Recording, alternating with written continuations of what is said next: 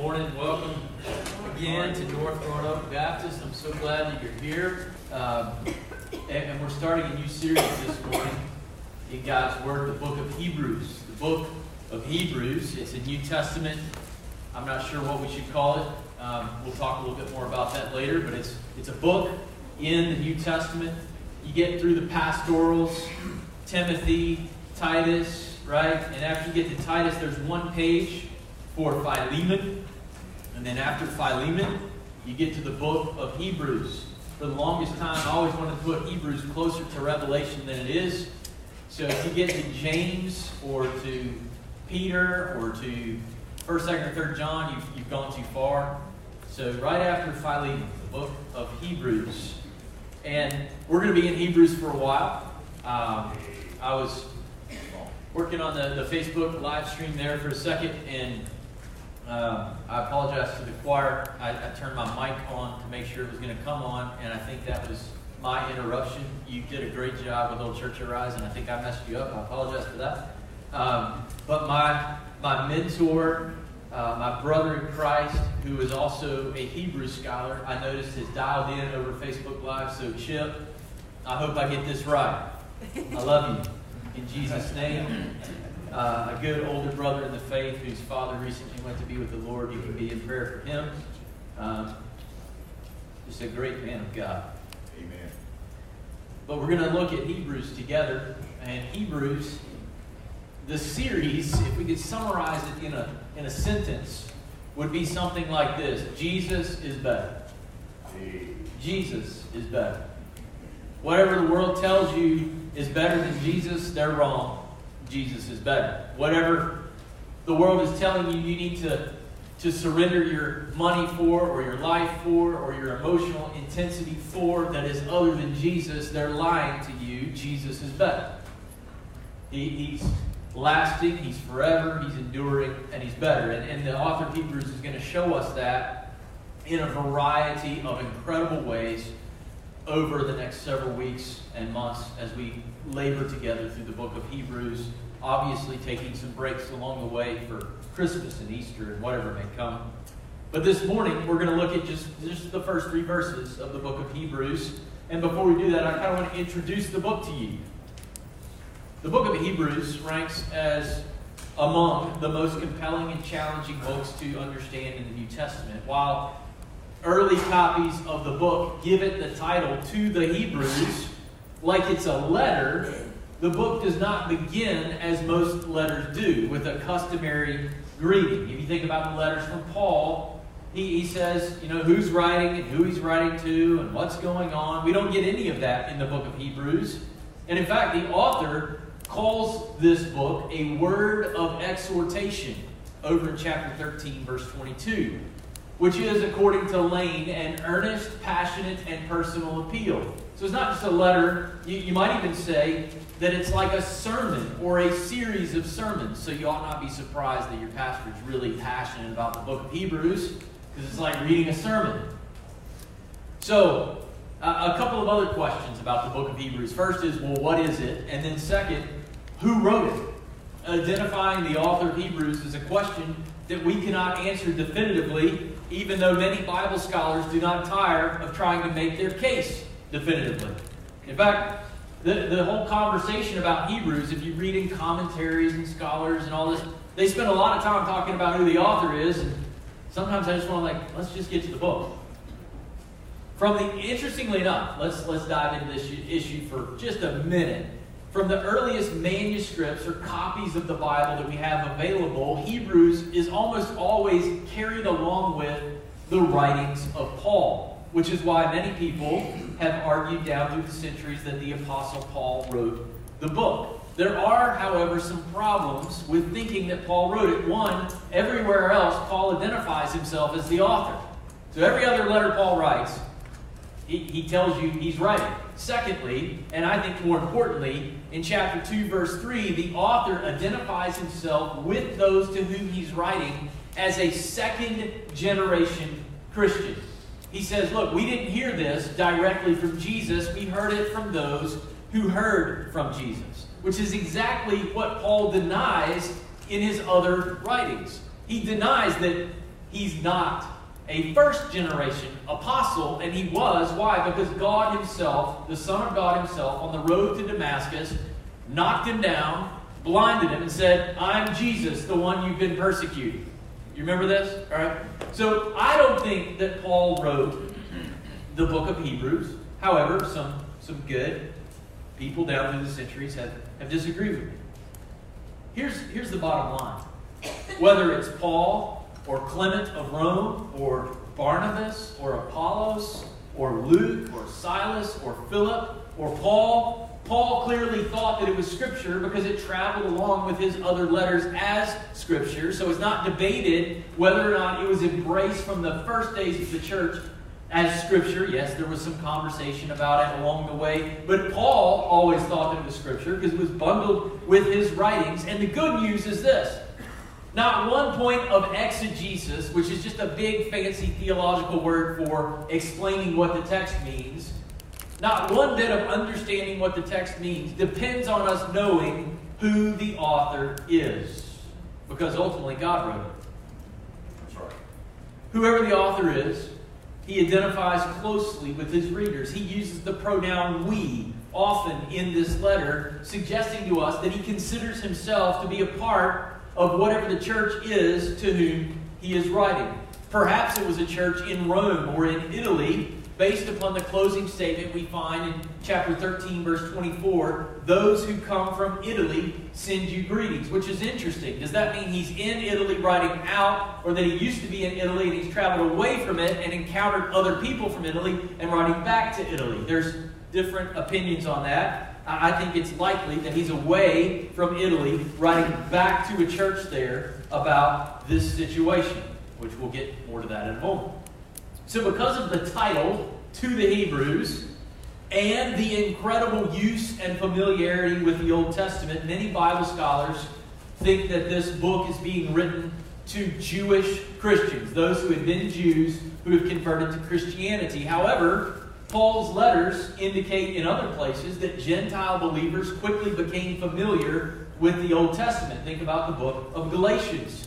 So, whether it's Jewish Christians or Gentile Christians or a mixed family, what is clear is that the Holy Spirit desires for us to read this book along with all other books as written to the church. This book is for you and it's for me. We don't have much information on the background that led to the writing of Hebrews. You can read a lot of Paul's letters and you can sort of tape together what's going on in the background. That's a little more challenging with the book of Hebrews. But as Dr. Kellum writes, there's two things that seem certain. One, the recipients were facing continued pressure for their faith in Jesus Christ, whether social or physical. Have you ever faced pressure for your belief in Christ? Have you ever thought to yourself, man, it would just be easier if I just gave up on this Jesus thing? I wouldn't have to fool with it. I don't have to worry about it. I could do what I want to do. I could say what I want to say. I could go where I want to go. I wouldn't have to be restrained or constrained in anything that I do. Man, that would be so much easier. Well, the context that the author of Hebrews writes it to, they could say that because the government and the, the jobs that people went to were making it harder and harder to believe in Christ.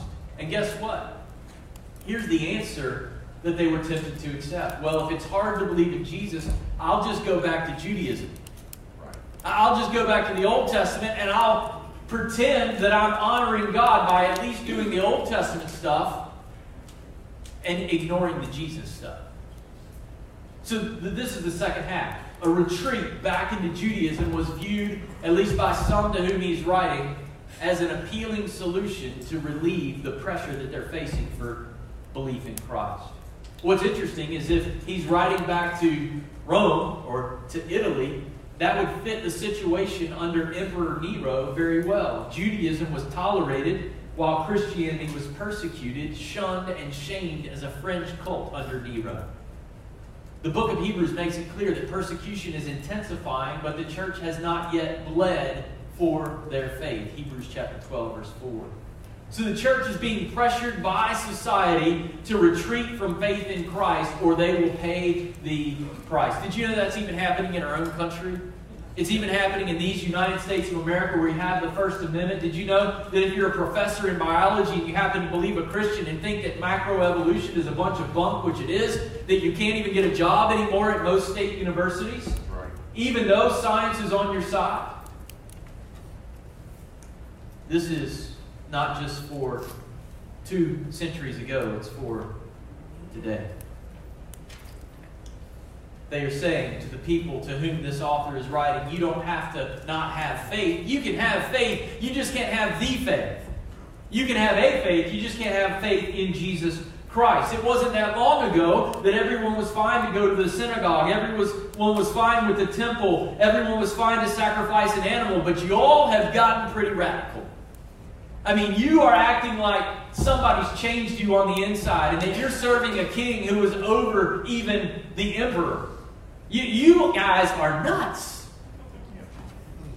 So just dial it back a little bit and retreat to the Old Testament, and we'll let you be fine. Just strip Jesus out of the faith and have a faith, and we'll let you do whatever you want to do. But don't be so countercultural. Don't be so radical. Don't be so infectious. Don't, don't go share the gospel with other people and tell them that if they don't bow the knee to Jesus, who is king ruling over the heavens and the earth right now, that they will perish in eternity. Don't do that. Because if you do that, we're going to call you prudes. We're going to call you extremists and foes and bigots. And we're going to marginalize you in your office. And we're going to tell you you can't be promoted. And eventually we're going to take your property and send you to prison and micromanage what your church says and does not say. Whoever writes Hebrews, he has a passionate desire for the church to press on toward maturity, to endure, to be faithful to Jesus Christ even when faced with escalating persecution. We can be grateful as a church for the book of Hebrews because it encourages us to persevere in the faith by reminding us Jesus is better and greater and superior and higher and whatever other word you want to put in there to anything else the world tells us we should worship. Even when it is costly to follow Jesus, he is worth every ounce of the cost. Do you believe that this morning? Do you believe he's worth it no matter what? That's easy for us to say.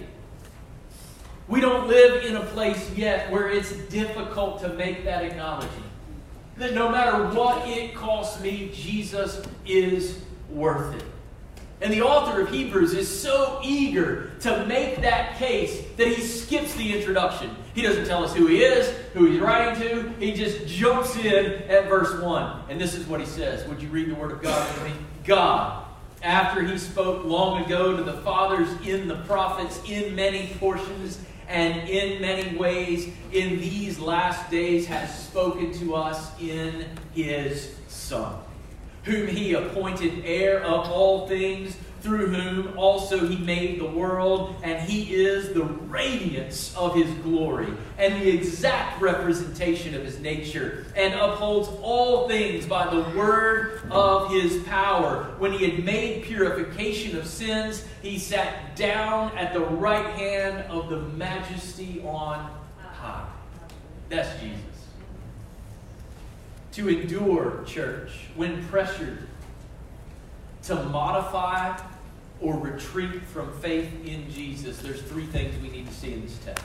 Because you will face pressure if you are a follower of Christ to modify or retreat from the faith. All who love Jesus will be persecuted.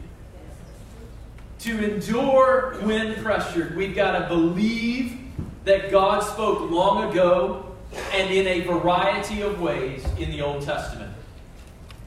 Secondly, we've got to understand that God's final word to us is His Son. And finally, we must understand who Jesus is.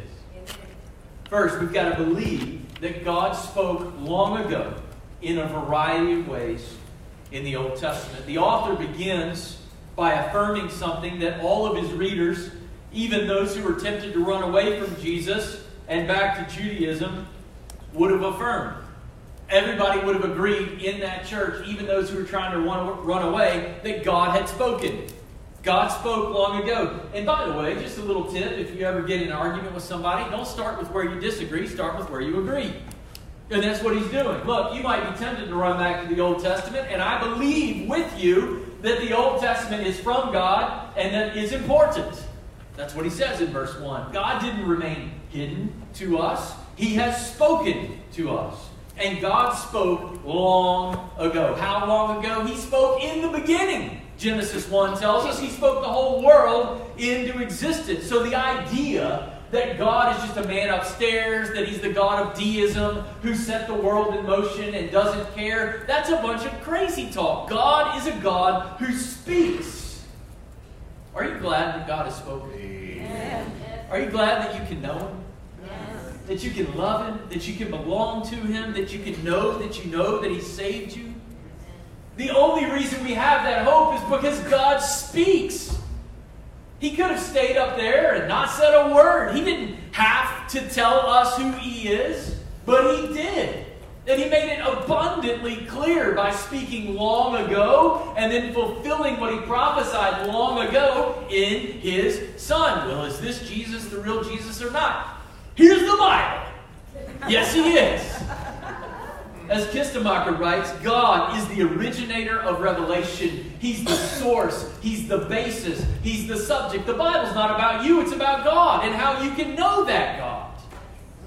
And as we'll see in a moment, God spoke long ago so that we could recognize Jesus right now. You know, God never speaks mindlessly. Do any of you all have preschoolers? I, I have had preschoolers, and I, Elizabeth, are you in here? Yes, she is. She just gave me the crazy face. But there was a season in her life where we would be driving back and forth from Raleigh to Virginia when we lived in Raleigh, and my daughter, man, she could string together some words, and I don't know where they were going. It was just she just liked to be talking, and that's okay. I, I'm beautiful voice, beautiful girl, love her with all my heart. But sometimes I'm like, what is this about? Just get to the point. Because right now this sounds like it's full of sound and fury signifying nothing. God never does that. God is never full of idle, mindless, wandering chatter. He's always taking you somewhere with what he says. When God spoke, he spoke to the fathers in the prophets. This does not mean only those officially called prophets in the Bible, by the way, but all the people that God worked through to give us the Old Testament. Jesus calls Abel the first of the prophets. Do you remember who Abel was? The first son born, killed by his brothers. Jesus says he's the first among the prophets. His blood still speaks, Jesus tells us. Then he said this in Luke 24 25, O foolish men, slow of heart to believe in all that the prophets have spoken. What he means there is the whole Old Testament, whether it's wisdom literature, prophetic literature, any kind of literature that's in the Old Testament, the prophets have spoken of Jesus. In verse 1, the author emphasizes the variety with which God spoke in the past. Let me, let me tell you something, a little Greek class this morning. Sometimes you can put something at the front of a sentence that doesn't normally belong there to make a point. It's like a giant highlighter on the text. So these words, many portions and in many ways, is fronted in the first verse. And what he's saying is, God didn't just speak, He didn't just speak through the prophets to the fathers. He spoke in a lot of ways, and a lot of times. He spoke in the cool of the day. He spoke in the burning of a bush. He spoke on a mountain. He spoke in the wilderness. He spoke through plagues, through feasts, through visions, through dreams, through handwriting on a wall, and even through a donkey. And as Hope often tells me, I guess God can still use you. He did use a donkey. Thank you, Bishop Marquez, for your vote of confidence. He's translating for me right now. So Hebrews begins by reminding us that God spoke long ago through the prophets. Peter says this no prophecy was ever made by an act of human will. These weren't guys just making it up. They were under the guidance, listen to this, but men moved by the Holy Spirit spoke from God. And if Jesus is God, that means Jesus has been speaking from the beginning about himself. Hello. It's not enough to know that God spoke in the past because God's story, like a good mystery, is heading toward a resolution that makes sense of all the disparate pieces of the story through the one answer that God gives. Jesus is this final answer from God the son that God promised in Genesis chapter 3, immediately after the fall of Adam and Eve, is the son that God has now sent in these last days as his final word. Why would we run back to previous words and ignore the final word that makes resolution and makes sense of all the words that God has ever spoken? You'll not understand any of the words unless you understand that Jesus is the word to whom the words of God point. Secondly, God didn't just speak back then, He speaks. He speaks in the here and now. He has spoken in the last days. We've got to understand that God's final word to us is His Son. There's a Christian song that says, Show me a revelation, show me what to do. And I, I can't hear that line without thinking, I, I get your point, but we've already got the revelation and we've already been told what to do. Yeah. The revelation is Jesus, and what we need to do is bow our knee to Him, bow our heart to Him, and obey Him. It's not that complicated, church. God has already spoken to you in His Son. While God's speaking in the Old Testament is complete, He still speaks to us in the Old Testament about what His Son would be like, what faithfulness to Him would look like. The word that God spoke long ago, we can't understand it without the Son as the concluding word. Jesus is the Word of God from whom all the words of God originate and to whom all the words of God point. To read and apply the Bible correctly, then, we've got to read the Bible like a quest. It's like an adventure story to know more of who Jesus is and how it is that we can serve and honor him. So, this means, practically, in this situation, that retreating to Judaism in order to remain faithful to God but not get persecuted by culture would not work. You can't cut Jesus out of the faith and still have the faith. When we read verse 2, we see something that the author, a strategy that the author is using called compare and contrast. Did anybody here go to the first grade? That's when I was first introduced to compare and contrast. Do you remember compare and contrast? You'd read two stories and you could compare and contrast the main character and the setting and all these different things. He's setting up a simple compare and contrast. In verse 1, God spoke long ago. In verse 2, he speaks in these last days. Now, that is an amazing statement. Don't miss how important that statement is. God is speaking, has spoken in these last days. You say, last days? That sounds familiar to me. Doesn't God talk about the last days in the Old Testament and say the last days are going to come, and when they come, He's going to make things new and things are going to be renewed and it's going to be amazing? Yes. And guess what He says? Now that Jesus has come, we are living in the last days. We're not waiting for the last days, we are in the last days. Jesus has come. He's come to make all things new, and He's doing that already through His bride, the church. Did you know you can become a part of the reason that Jesus came if you'll give your life to Him and let Him make you new? You can be a part of the last days, the end times, taking the Word of God to a lost and dying world. We are living in those days. Next, we see a comparison of the audience. While God spoke to the fathers, not typically to the entire people of God. He spoke to the fathers. He now speaks to all of us in His Son. The Spirit who rested on a few now will indwell all of the people of God. Next, we see, excuse me, then we see a comparison of those through whom He spoke. Formerly, God spoke through the prophets. Now He speaks in His Son. Can you hear what the author is saying? Like, so God sent his only begotten Son as his final word, and you want to go back and just listen to a prophet? I mean, you do understand the difference between a prophet and a son, right? I mean, the son knows the father in a way that no one else could.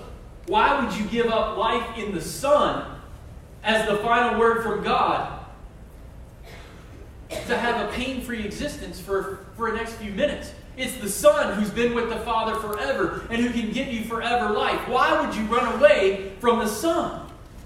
And by the way, the prophets were writing about the Son anyway. It's not like they were writing about some other topic. They were writing about Jesus the whole time. That's what 1 Peter 1.12 says. It was revealed to them. Who, who's the them? The prophets. That they were not serving themselves, but you in these things which have now been announced to you through those who preach the gospel by the Holy Spirit. They are writing in anticipation of the revelation of the gospel in Jesus Christ the Son. So if you throw away Jesus, you're throwing away what the prophets were writing about anyway, which means you've got nothing. Are y'all tracking with me? Mm-hmm. All right. I'm, I'm a little excited about this passage. I'm sorry. and yet some were tempted to lop off the end of the story so they could have a comfort, a comfortable life. Man, if I could just throw away Jesus and all of his commands and being faithful to the church and obeying him in adversity and sharing the gospel, wouldn't that be easier? Oh, it might be easier for a brief season. But it's not worth it. God spoke in a variety of ways long ago, but how did God speak in the latter days? He spoke in His Son. God spoke through Jesus and by sending Jesus. And I want to preach to the church for a moment. We live in a world where even some Christians, they crave the sensational more than they crave the Savior. They want a feeling. They want a, a dose. Man, I just didn't feel it this morning. Well, I just didn't get fed this morning. I just didn't that this morning. Well, some of us need to open up the Word of God and understand that where when we open the Word of God, He's speaking to us, and there's nothing more amazing than that. That's right. Some of us want a momentary miracle more than we want everyday faithfulness. Come on. God, get me out of this jam. Get me out of this. Get me out of that. And we don't just want to love Jesus who loved us and came as God's final word. Some of us are still going out looking for fire on the mountain like at Mount Sinai when God came to put fire in your heart. Amen. You don't have to run around looking for a dream or a vision or a revelation or a feeling to know what God wants of your life. He wants to save sinners who will live for the glory of His Son. He has sent His Son as the final answer. The Old Testament is the promise, Jesus is the fulfillment. There's no one other than Jesus who can save. And the Jesus who saves is a particular Jesus. He's the Jesus prophesied in the Old Testament. He's the Jesus of verses 2 and 3, the second half of verse 2 and verse 3. And as we move into our third and final point, I want to ask you just to, just to adopt a spirit of awe and appreciation for who Jesus is. Because when you really know who Jesus is, you're not going to want to retreat from him. When you really catch the heart of who Christ is and what he has done for us, you're never going to want to run away from him. Immediately after we learn God has spoken and finally and decisively spoken in these last days through his Son, we discover that we've got to understand who Jesus is. We read this amazing explanation of who Jesus is. The author is telling us if you think you can run away from Jesus, just let me remind you how great Jesus is. He's not just a son, he is the Son of God. He is appointed heir of the Father. All that belongs to the Father belongs to Jesus. As Jesus says in John 10 30, I and the Father are one. Everything that God has and is, Jesus has and is. There's nothing the Father has that Jesus does not have. Including, by the way, Jesus' authority. Do you remember what Jesus says in John chapter 14, verse 6? I'm the way, truth, and life. No one comes to the Father except through me which means that if he has the authority of the Father, that no one else has the authority to say, well, actually, there's another way other than Jesus. If Jesus says, I'm the door, and there's no other door, then there's no other door.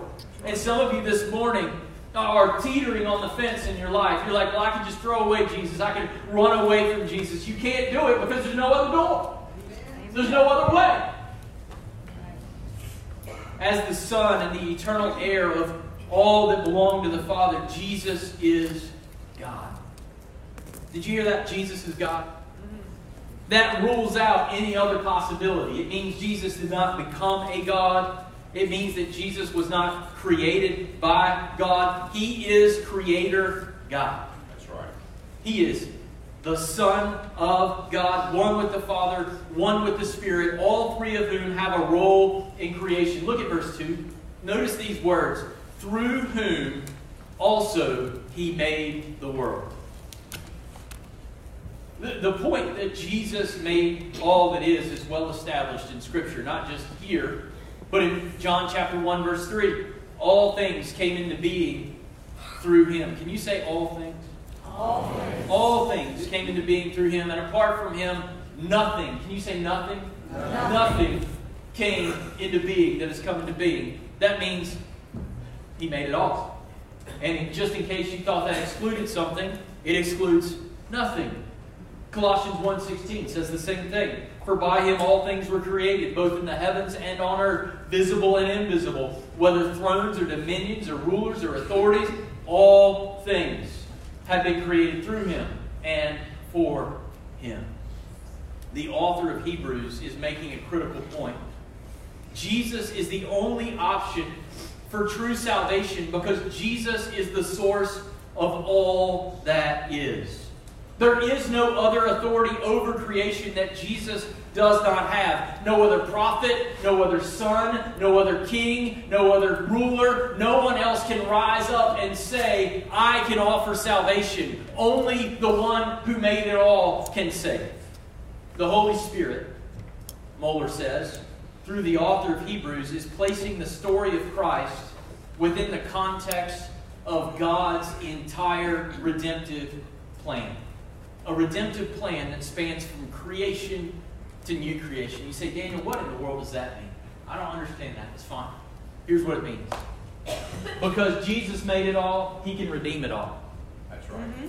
And you can either be a part of that or not, depending on how you're going to respond to his offer to rescue you. But if you receive his offer to rescue you, it's a whole lot more than fire insurance.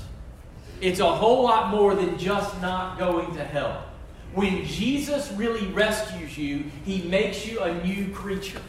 He makes you a new being. It means your parenting will be different than it otherwise would have been. It means your marriage will be different than it otherwise would have been. It means the way that you work will be different than someone who has not been changed by Him. It means the whole way that you see life and what you look forward to and what you anticipate most. And it means that inside of your being craves and longs for something different than what the world craves and desires because you're a new creature in Christ who has the power to do that in your heart because He made it all to start with.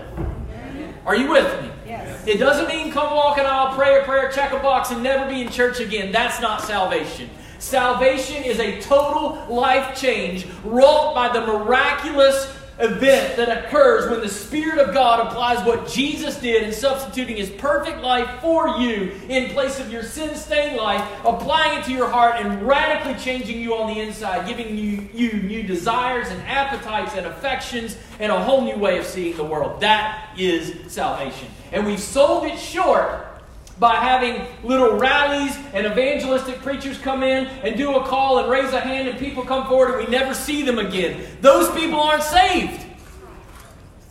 We're not going to count decisions at North Roanoke Baptist Church. We're going to make disciples. People who go the distance for the glory of Christ the King. That's our mandate. Are y'all here? Amen.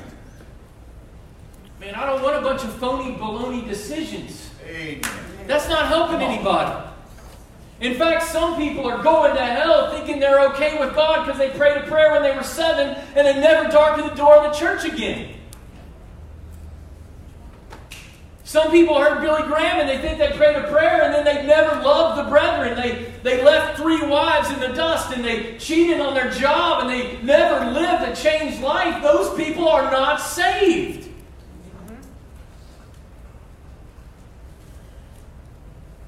That wasn't in the notes. I'm sorry. That's quite all right. So, verse 2 has established for us that Jesus is the creator of all the worlds, all the ages, all the times. But in case we still had our doubts that he is the divine creator, look at verse 3. It just gets better. He's the radiance of his glory and the exact representation, representation of his nature. Let's, let's break this down.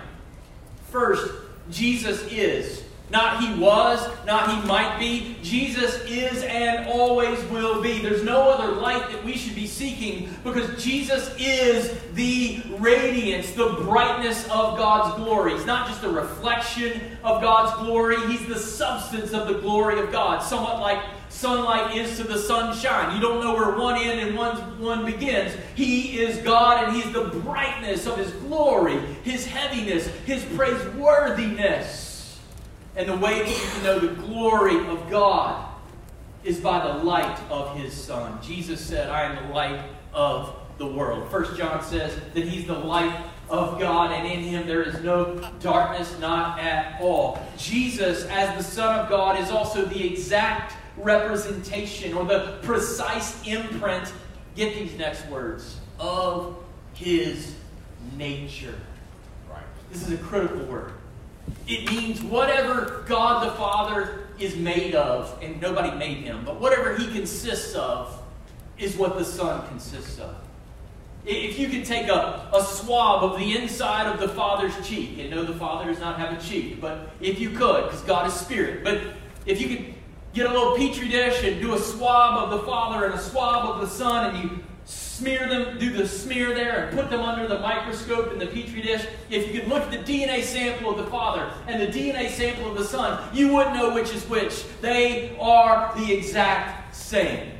As Ellingworth writes, verse 3 reveals the essential unity and the exact resemblance between God and His Son.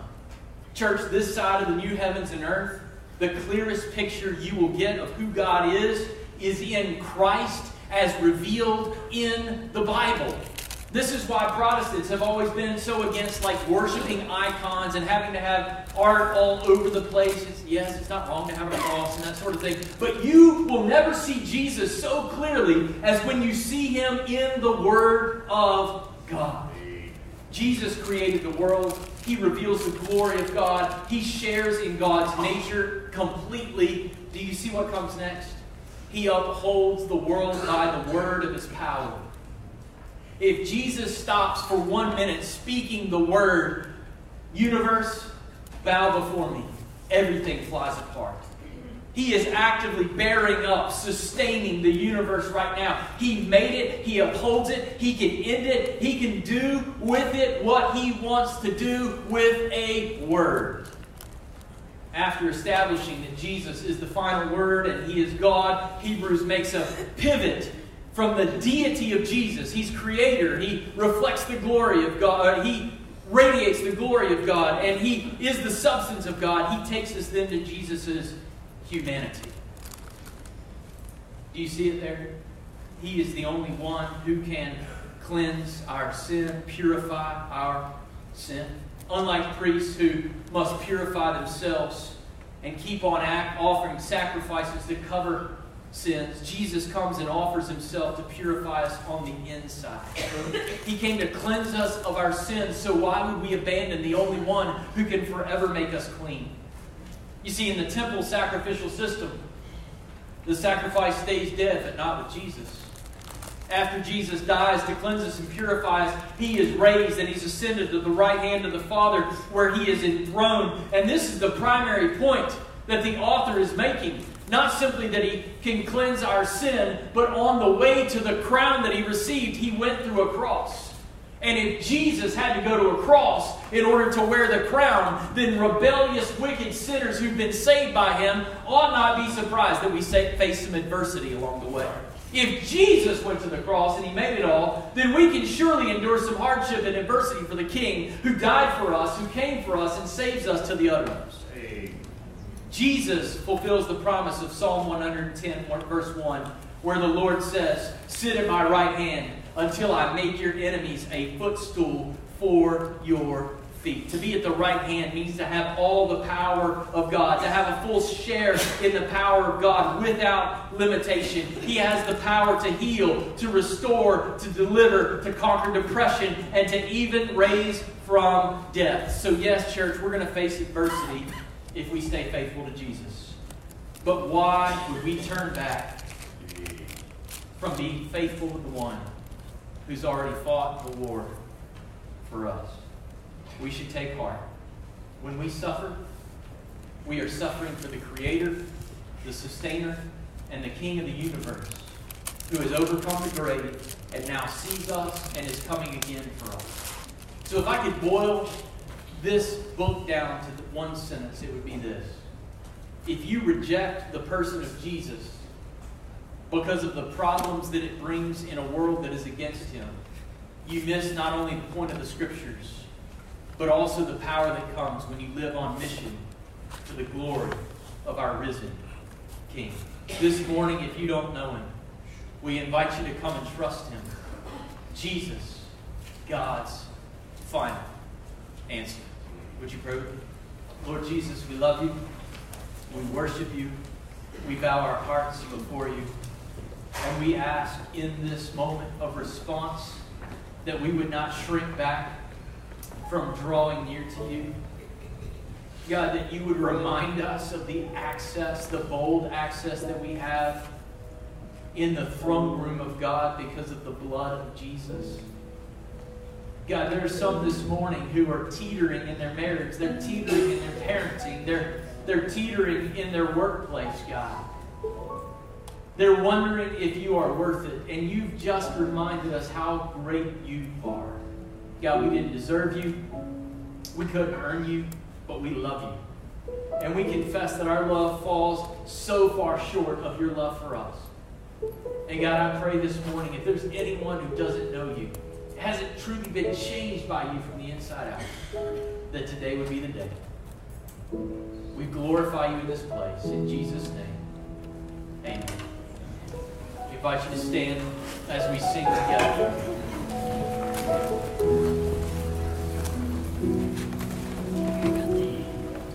Bless the Lord,